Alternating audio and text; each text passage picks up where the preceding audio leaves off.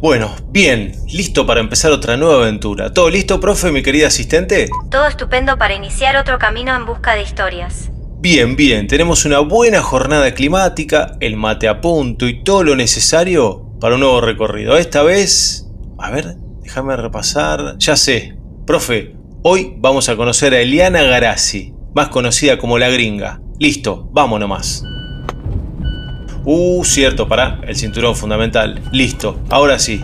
Repasemos. Conoceremos a Eliana Garazzi. Investigué sobre ella y tiene una historia muy interesante para contarnos sobre el trabajo que hace junto a su familia y las máquinas, una de sus pasiones. La gringa debe tener muy buenas anécdotas. Contanos un poco más sobre ella. Eliana nació en Bragado y creció en una familia de campo. Absorbió los mejores valores de su papá, sacrificio, humildad y trabajo. Desde chica colabora en la sociedad familiar, se sube al tractor en la cosecha y confirma que el campo es su lugar en el mundo. Eliana conoce muy bien el trabajo cotidiano en nuestro suelo. Qué buena experiencia, siempre es interesante conocer la mirada de los jóvenes que valoran el campo argentino y lo eligen todos los días. Y la gringa, si me permite que les diga gringa, es fiel exponente de eso.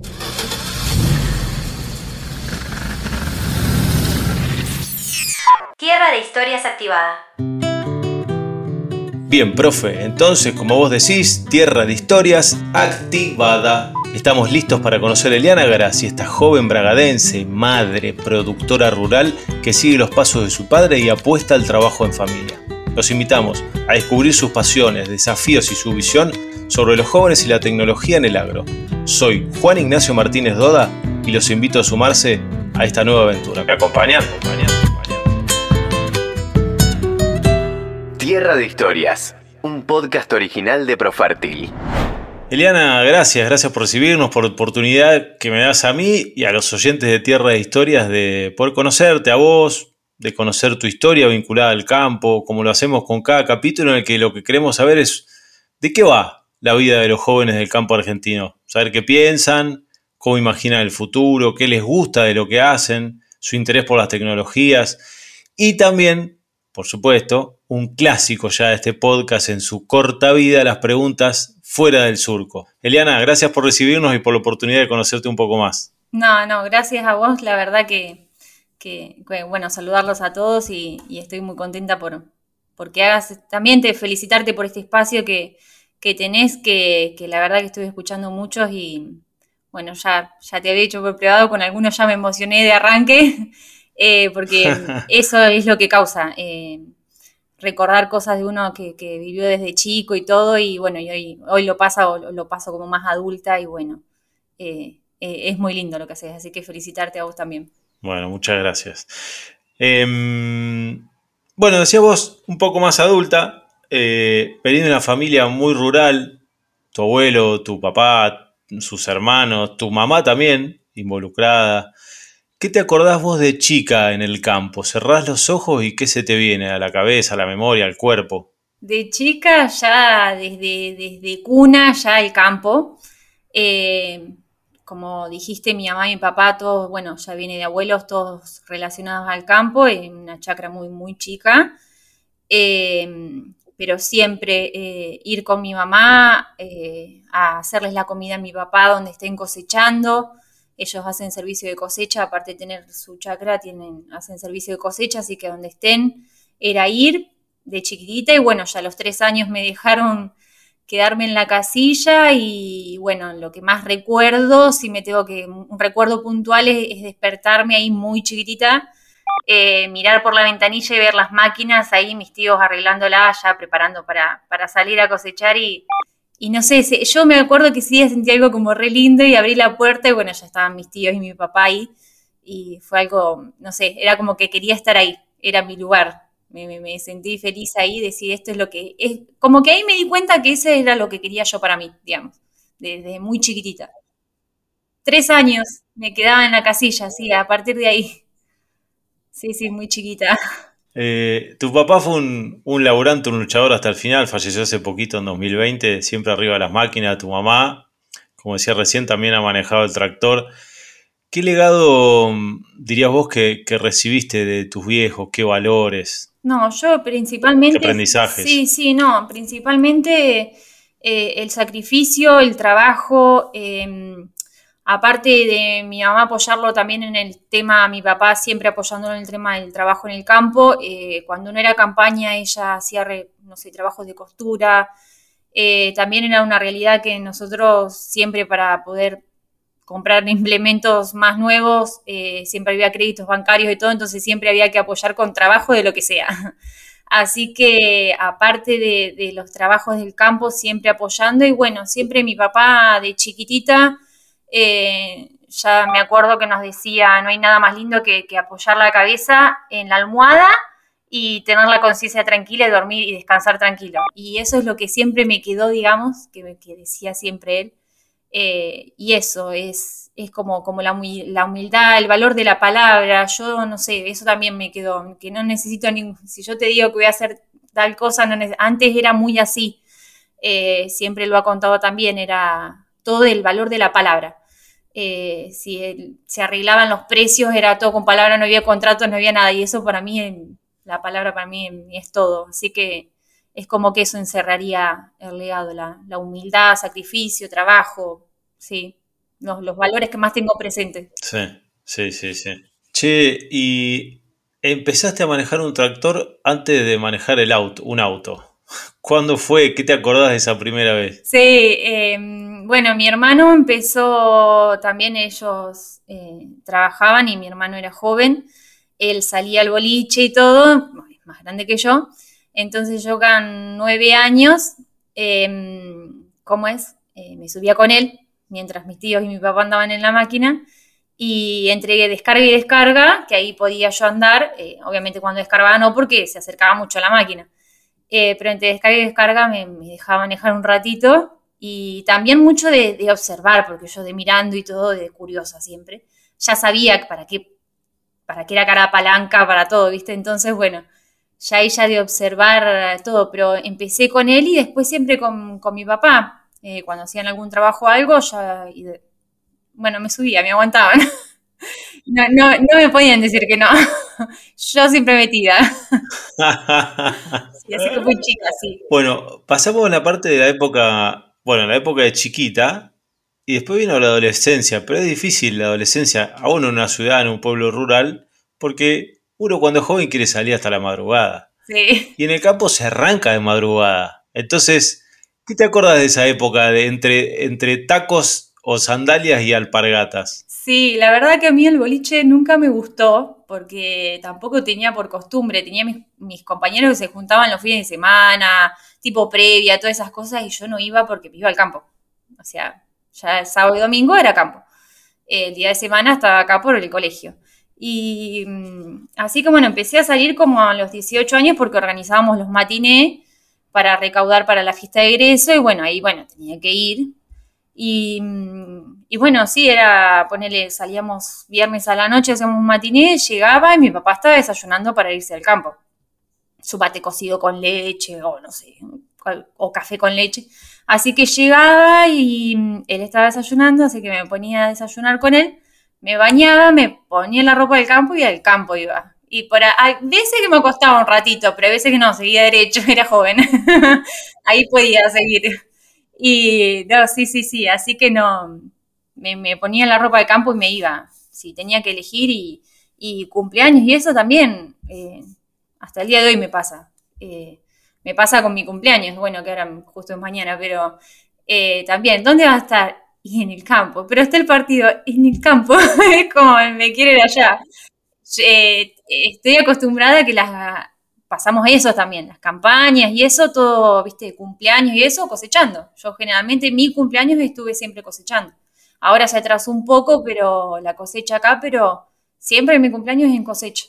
Eh, como Navidad, Año Nuevo, todo. también las fiestas ahí. y bueno, hablamos de, la infancia, un poco de la adolescencia, y llegó un momento de decidir, bueno, terminaste el secundario, estudiar o no. Eh, ¿Estudiaste? ¿Qué estudiaste? Sí, eh, bueno, tuve la posibilidad de ir a una escuela agropecuaria acá que hice la secundaria, que también tenía prácticas en un campo que la verdad fue la mejor decisión que pude haber tomado, me encantó. Eh, y después me fui a estudiar agronomía acá en una ciudad cerca, pero bueno, por un tema de costos en esa época, el tema de, estuvo muy desorganizado el plan de estudio, esto, bueno, fue un, lío justo esa etapa. Eh, así que bueno, después me, volví para acá para Bragado, eh, seguí haciendo todos cursos, pero todo siempre relacionado a campo, de perito, eh, clasificador, todo siempre relacionado al campo. Y bueno, y el último que me hice hace muy poquito, el de mecánica agrícola, que me encantó. Y bueno, era la única mujer, eran todos varones y yo nada más.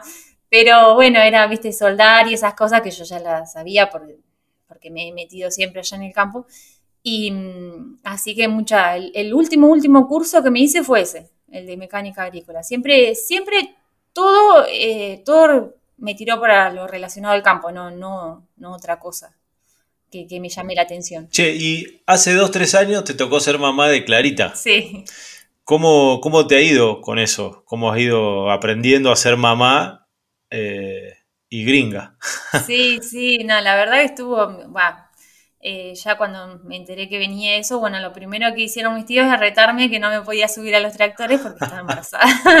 ya ahí arrancamos mal. Pero bueno, alguna escapadita a los seis meses, me acuerdo, con la panza, un traslado me hice por ruta, entonces, bueno, no, ahí me dejaron, porque no había pozos, no había nada. Eh, así que bueno, ahí sí desde muy chiquitita, muy bebé. Eh, la primera campaña de Clary tenía nueve meses, cuando fuimos al campo con mi mamá y mi papá, eh, y ellos lo cuidaban en la casilla mientras yo andaba en el tractor. Así que a los nueve meses tengo la primera foto de Clary que no se mantenía, o sea, casi ni sentada. Eh, y ahí ya estaba firme jugando como yo con, con juguetes, pero o cosas o herramientas, ya, ¿viste? Con, lo, que, lo que había a mano. Así que ya de muy bebé. Eh, y después, bueno, hasta el día de hoy es llorar por subirse conmigo al tractor, o sea, de sube, ya sabe todo, cómo funciona, eh, que me apura para, dale mamá, ahora, bueno, ya que es más grande que sabe hablar, eh, dale mamá, el tío, dale, dale, como que me acerque a la máquina para ir a descargarle, bueno, pará, viste, como que me manda ya. Eh, y bueno, y sus juguetes son todos, ella no es una nena que mire televisión ni nada de eso, no le gustan los juguetes, le gusta eh, aire libre. ya te digo, sus juguetes son, los tengo acá, son tractores, máquinas, los carros de, autodescargables, esas, esos son sus juguetes. No tiene otra cosa, no, no le llama la atención ni, ni, de cocinita, ni esa cosa. Ella va y elige, elige eso, un camioncito. Eh, y ella elige lo que quiere.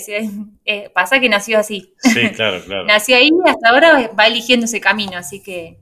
Pero es súper, súper, súper compañero. Bueno, y también otra cosa que tenemos en cuenta, el tema de los chicos en el campo, que es medio peligroso. Eh, ella está muy acostumbrada a que si eh, hay un tractor en marcha, ella tiene que estar o arriba de la casilla guaupa, viste, como que tenemos muchas precauciones porque una realidad es, un, es una criatura. Así que, eh, y ahí son cosas, viste, que están, son cosas grandes, tractores, movimientos, vos si estás trabajando no estás pendiente por ahí de esas cosas y bueno, ella está muy acostumbrada a, a tener esos cuidados también como yo lo tuve de chica mientras se enganchaban, por ejemplo, yo tenía que estar agarrado de un alambrado y no moverme de ahí hasta que no me vinieran a buscar, viste, cosas así. Eh, sí. viste que son precauciones que tenés que tener y con ella las tenemos igual, así que, pero verla jugar así me, remonta a mí, a como fui yo, igual.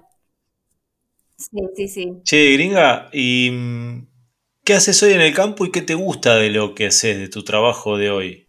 Sí, hoy en día, bueno, eh, estoy, mm, como es, eh, digamos, más metida en, decisiones, eso al faltar mi papá, como que me toca hacer, tener que tomar otras decisiones. Eh, sigo haciendo lo mismo, a pesar que ahora tengo trabajo, me escapo un poquito y me voy al campo, a la cosecha, eso principalmente, que es mi, mi punto débil.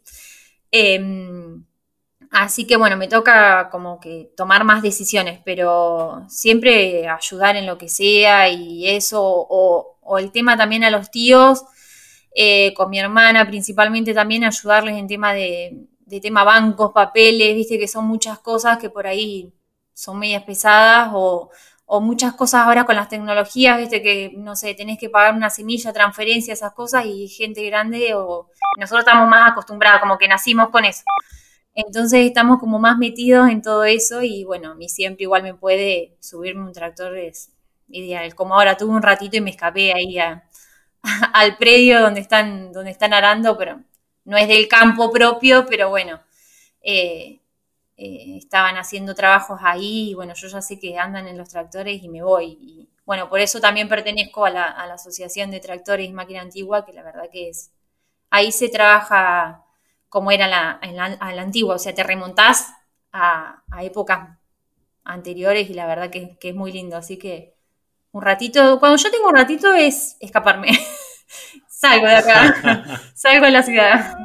Si tuvieses que decir alguna tecnología o alguna innovación, puede ser de insumo, maquinaria, de proceso, algo que hayas visto en estos años que vos has estado creciendo en el campo, es decir, la verdad que esto para mí está buenísimo. ¿Qué, qué destacarías? O... Sí, nosotros tenemos, bueno, no tenemos mucha maquinaria moderna, pero hay una máquina que es la que es más nueva, eh, no tan nueva, pero bueno, tiene más botones, le digo yo. Eh, ya tiene como una computadora y te va tirando. Más botones, menos palancas. Claro, sí, eh, tiene una computadora que te va tirando, no sé, te va diciendo la humedad a medida que vas cosechando, los kilos por hectárea, cosas así, viste, que para nosotros era como, como raro tener eso. Y eso también causó que tengamos que agarrar los libros también y por ahí yo, bueno, más investigando y todo eso, pero pasaba algo y era como que las otras máquinas, vos decís, bueno, desarmada acá, ya palanca, cadena, eh, lo arreglaba distinto. Eh, y ahora con esto es como un poco más complicado, pero la verdad que me parece buenísimo en temas de actualización, eso me parece genial. Eh, después también lo que me parece muy bueno es, son las maquinarias ahora nuevas, lo que hacen los concesionarios, me pasó de verlo en las expo, de que vos estás cosechando y, del concesionario te están viendo, están monitoreando tu máquina y vos paraste y ellos ya mismos saben qué se te rompió, eh, qué necesitas o te avisan, che, en tantas horas tenés que cambiar el filtro, o sea que te van, tenés como más apoyo. Antes era como vos comprabas una máquina, bueno, y arreglate. Y ahora como que estás todo el rato monitoreado y que te van avisando y todo y por ahí vos estás desde tu casa o las estancias que muchas veces los patrones o dueños no están y, de, y vos mismo le podés pasar la información y ellos están en su casa y están viendo qué está rindiendo, qué no, dónde anda la máquina, o sea, todo. Entonces eso me... Sí, casi como si estuviesen sentados arriba de la máquina. como, claro, es como si ellos están en su casa, pero es como si estuvieran en el campo. Em, así que eso también me parece, eso de la tecnología, eso me parece bueno. Por ahí hay que, viste, el tema que la importancia de los jóvenes es como que especializar en eso, porque vos le decías a mi tío que maneje ahora ese sistema y es como que te queda mirando. Eh, entonces, eso me, hay que como que capacitar jóvenes para eso, porque es más, todo más tecnológico, más, muchos sensores, cosas así que, que, que por ahí una persona que está toda la vida en el campo acostumbrada a otra cosa, no sabe qué hacer. Eh, pero por eso está bueno que tengas ese respaldo de decir, bueno, te llama la concesionaria y te dice hasta que se te rompió, o sea, eso me parece genial. Che, te hago un par de redes y comunicación y después vamos a la sección fuera del surco. Dale. Una de las de comunicación que quiero preguntarte es, ¿cuánto crees vos que sabe la gente de ciudad de lo que se hace en el campo o de cómo se labura en el campo? Y mm, hoy, en, hoy en día creo que, se, que al que a lo que se muestra más con esto que te digo de las redes sociales y lo que, lo que dicen agroinfluencers, que, que creando contenido y esas cosas que yo estoy lejos de eso porque lleva mucho trabajo. Eh, a mí me parece genial porque muestran los pros, las contras, eh, muestran el día a día. Eh, eso a mí me encanta. Bueno, a mí me ha pasado que, invité a una persona que, de Buenos Aires y vino acá al campo que no, había visto nunca un tractor como era o cómo era el sistema, todo, y bueno, y se vino un fin de semana, una mujer.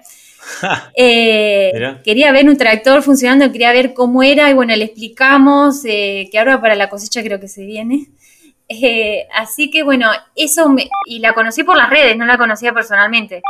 Entonces eso está bueno. Muchas veces he tenido discusiones sanas con gente que por ahí me comentaba algo, me decía algo, y digo, bueno, a ver, vos, ¿qué, qué, qué es lo que pensás o cómo pensás que es? Y ese intercambio me parece espectacular. Eh, por eso me, parece muy bueno el trabajo de, mostrar, de mostrar todo y esa grieta ilusa. No me gusta que Campos versus ciudad, que para mí no existe, porque nos necesitamos mutuamente. Eh, nosotros somos un pueblo, muy, una ciudad muy chica que, el campo necesita de la ciudad y la ciudad del campo, porque los insumos los compramos acá, repuestos acá, en la ciudad todo, y bueno, y la ciudad también necesita nuestros productos, entonces es algo que, es un ida y vuelta, no, no, no estoy de acuerdo con esa, con esa, con esa división. eh, para mí estamos todos juntos. Así que sí. Qué bueno, qué bueno lo que decís.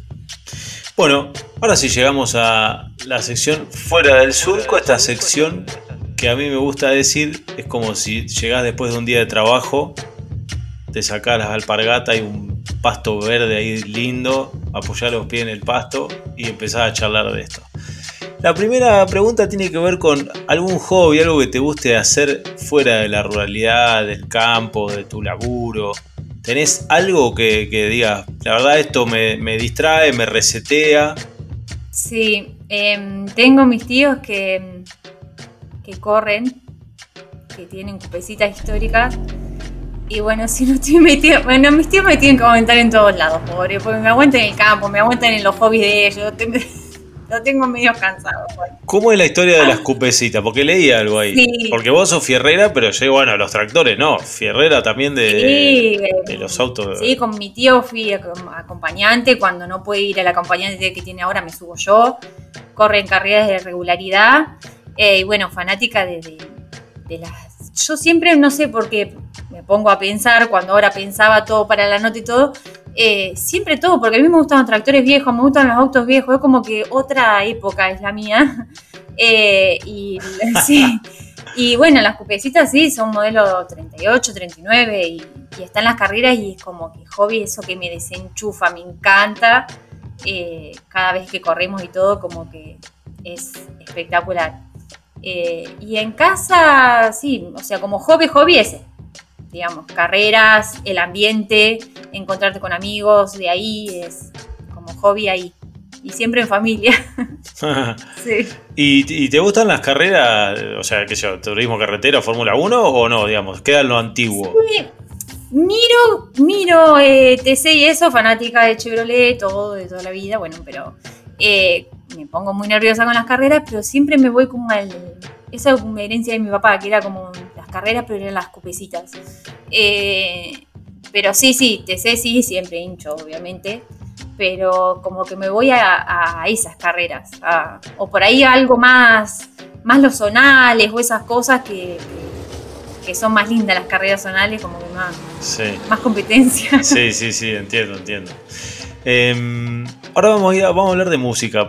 Tus gustos musicales. Si, si tuvieses que elegir algo, digamos, como un camino, una, una de las opciones de música. ¿Qué elegís? Y mm, si tengo que elegir para estar tranquila, me gusta mucho, mm, bueno, en mi casa siempre se escuchó chacarera, chamamé, como así, esas canciones, ese estilo. Em, pero si no me gusta mucho escuchar recitados, tipo el chacareo cantor, esas cosas. Si, si hay un fueguito, me pongo a hacer un asado que también me encanta asar, es muy fuerte. Eh, si me prende un fueguito o algo, me gusta así. Depende del ámbito, escucho cumbia y todo eso también, pero si tengo que elegir algo así, me gusta. Sí, así un recitado, algo tranquilo. Hablaste del asado y mm, no quiero dejar de preguntarte cuáles son tus cortes o decir, con esto viene, mira, viene esa señora que, venía de, Capital, ¿no? Me visita, sí. Tengo que prender el fuego. Bueno, les hice un matambrito. ¿Matambrito de cerdo? Les hice, sí. Hicimos matambrito de cerdo, sí, con papas fritas ahí, todo. O sea que te podría decir que tu especialidad es el matambrito.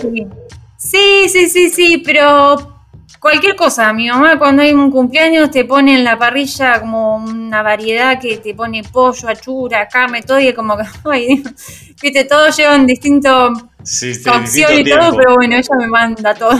Bueno, pero sí, Matambrito bien fuerte, sí, me gusta. Somos 15 en el equipo de Tierra de Historias, así que cuando vayamos a visitarlo. Sí, en el campo eh, lo que sí, costumbre toda la vida, que no hay parrilla, se hace en el piso. Qué rico ese asado, mira que he comido haciendo nota. En la tierra. qué rico ese asado a la tierra ahí, a la parrillita esa que va al piso. Sí. Increíble. Sí, sí, sí. En las campañas también eh, está la casilla donde cocinamos ahí, pero también hay muchas veces, no sé, compramos pollo, lo que sea, y, y es ahí al lado de la casilla, sí, limpiamos un poquito y ahí nomás se arma el. Sí, sí, sí. Prendemos fuego y un aceite. Espectacular. che, ¿y sos de leer o eras de leer? ¿Tuviste algún momento por ahí ahora que sos mamá, entre el laburo, mamá y todo, es más complicado, pero. sí. Y cuando, y cuando termine el día para eh, leer, un sueño que no das más. No, no, pero hay veces que me desmayo. Pero mm, no, no, sí, me gusta. Me gusta más por el, sí, más psicoanálisis, cosas así como más que te hagan pensar, eh, no sé, rolón, esas cosas así, me gusta como más por ese lado de, libro. Eh, he leído mucho así, o alguna que otra novela, pero siempre, eh, bueno, en el colegio me han hecho leer muchísimo, pero siempre me... No, sí, me gusta leer. A la noche, si por ahí no estoy tan cansada, no soy tanto de mirar tele. Entonces por ahí es un libro. Antes que la tele, un libro. No somos mucho de la tele. Somos más de la música y eso, pero no somos tanto de televisión. Y si tenés que elegir una, una, peli para ver o, una serie, si has mirado en algún momento, bueno, usted decía que no miran tanta tele, pero digamos, si tenés que elegir, por, dónde vas? Digamos, ¿va por el lado, no sé, de la parte más histórica o de aventura o de comedia? Sí, me gusta, bueno, soy fanática de de Keanu Reeves, entonces de él me vi todas las películas, pero me gusta, sí, me cargan todo. Eh, pero si no, voy más por lo, otra vez. Por lo histórico. Me voy, me gusta más, eh, bueno, con mi papá vi muchas películas de la época de guerra, todo que por ahí son muy tristes, eh, pero de ese estilo. No, bueno, terror no me gusta, esas cosas no, pero, pero como es, me voy más por ese lado. O, alguna que te haga más pensar también como tipo el estilo de los libros, algo como que tenga más historias de vida o algo así, que después te quede como un mensaje. No, no, hmm, no que quede ahí. Hmm. Sí. ¿Y tenés tatuajes? Sí. ¿Qué tenés tatuado? El, tengo cuatro. El primero que me hice, mi papá los odiaba. Me imagino. Como corresponde. Cuando decidí todo papá. Cuando se decidió hacer un tatuaje, digo, yo no se va a enojar con este porque el primero que me hice fue el que tengo en el brazo, que dice Chevrolet. Entonces digo, como él me hizo fanática de Chevrolet, no se va a enojar. Entonces no me dijo nada. Ay, bueno, está lindo. Así que bueno, esa fe. No, el otro dice abuela y después el otro también. La abuela era por, por parte de la abuela, por parte de mi papá también. Así tampoco me retó. Y el tercero también tengo la firma que es una tobillera. Eh, la firma lo hice firmar en un papel a mi mamá y a mi papá y me tatué la firma de ellos dos. Em, bueno, el otro es una, flor en la espalda, pero eh, ese es como más, porque me gustó el dibujo. Pero los otros tienen como, esos tres como que tienen más un significado más sentimental. Pero así que no me puedo retar por No te puedo retar por ninguno. ¿Y hay alguno que tengas ahí que diga, capaz en algún momento me gustaría hacerme este otro? Sí, estamos por hacernos uno con mi hermana. Bueno, igual a este de Chevrolet le tengo que agregar abajo uno, que, le voy a agregar que mm, mi papá era de dibujar en todo. No podías dejar un papel porque él en todo el dibujito te hacía un rancho, un ranchito con el caballito, todo, o si no te hacía una cupecita. Entonces por ahí dejaba un papel importante y te aparecía, o sea, hemos llevado papeles importantes con un dibujo de mi papá. Ibas a la municipalidad, señor, disculpe, que, mi papá se le da por el dibujo cuando está aburrido. Sí, para todo, en todo. Y bueno, y me quedó un dibujo, una cupecita, y bueno, ese es como un pendiente que tengo que, que me gustaría, y uno ahí con mi hermana que tenemos, pero también eh, es como como que nos remonta a mi papá. Eh, pero sí, sí, eso era, era como, nos quedó algo cómico que no dejara un papel importante porque te iba con un dibujito. Era dibujar ranchos con un caballito, sino una cupecita. Todo tenía, todo tenía eso. Che, te hago las últimas dos como cierre, Eliana. Una tiene que ver con, ¿qué le dirías a algún joven que como vos algún día empezaste eh, a meterte en el campo y, hacer cosas, bueno, está entre quedarse o irse a la ciudad.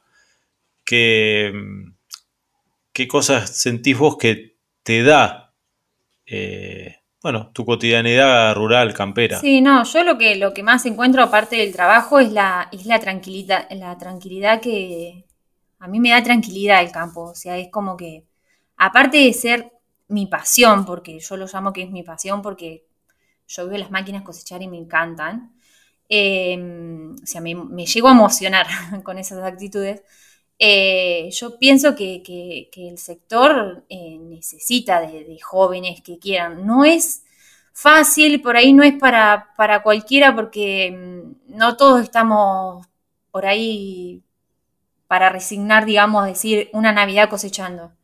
Eh, hay muchos lo hacen porque no les queda otra y otros como, bueno, como yo, porque nos encanta, a mí no me, no me molesta estar el 24 de, de, diciembre estar cosechando, llegamos a las 11 de la noche en mi casa, o sea, casi que con la copita en la mano.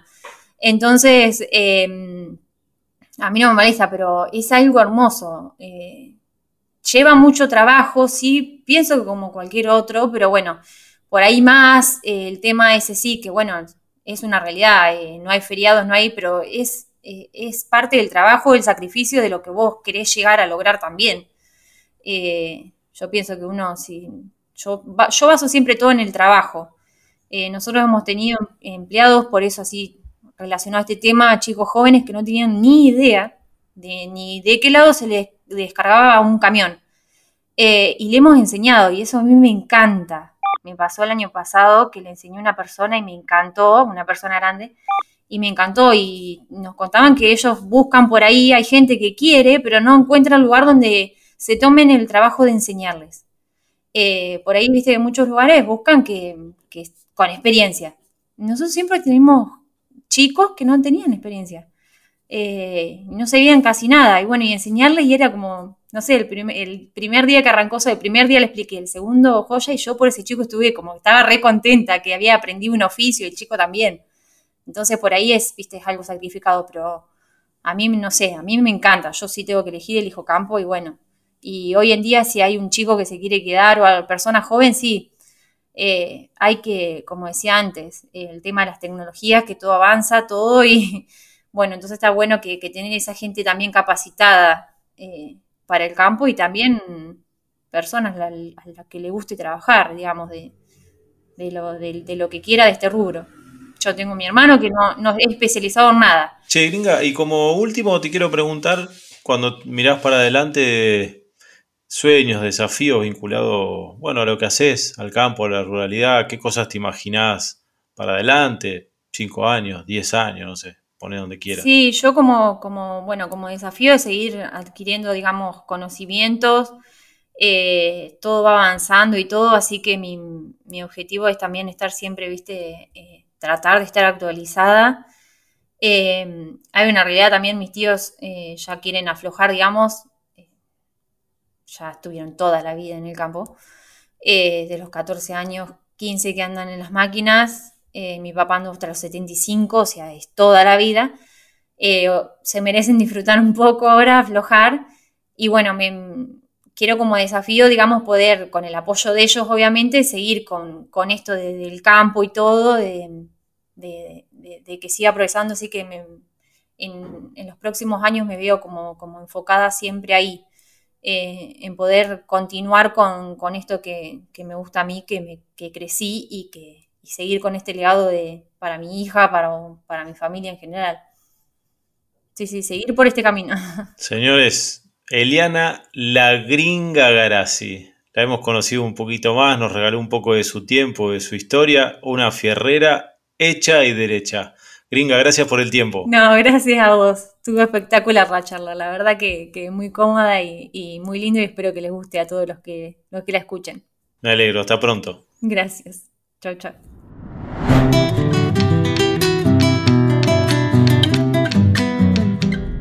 Qué bien la pasamos con la gringa, profe. Después de esta charla de la fuera del surco, ya le puedo decir gringa sin ponerme colorado. Qué placer conocer a mujeres jóvenes que eligen la ruralidad como estilo de vida. Ahora es tiempo de volver, pero no se pierdan el próximo episodio con más historias de nuestra tierra. Te esperamos en la siguiente aventura con más jóvenes protagonistas del campo argentino 4.0. Puedes escucharnos en Spotify o en tus plataformas preferidas.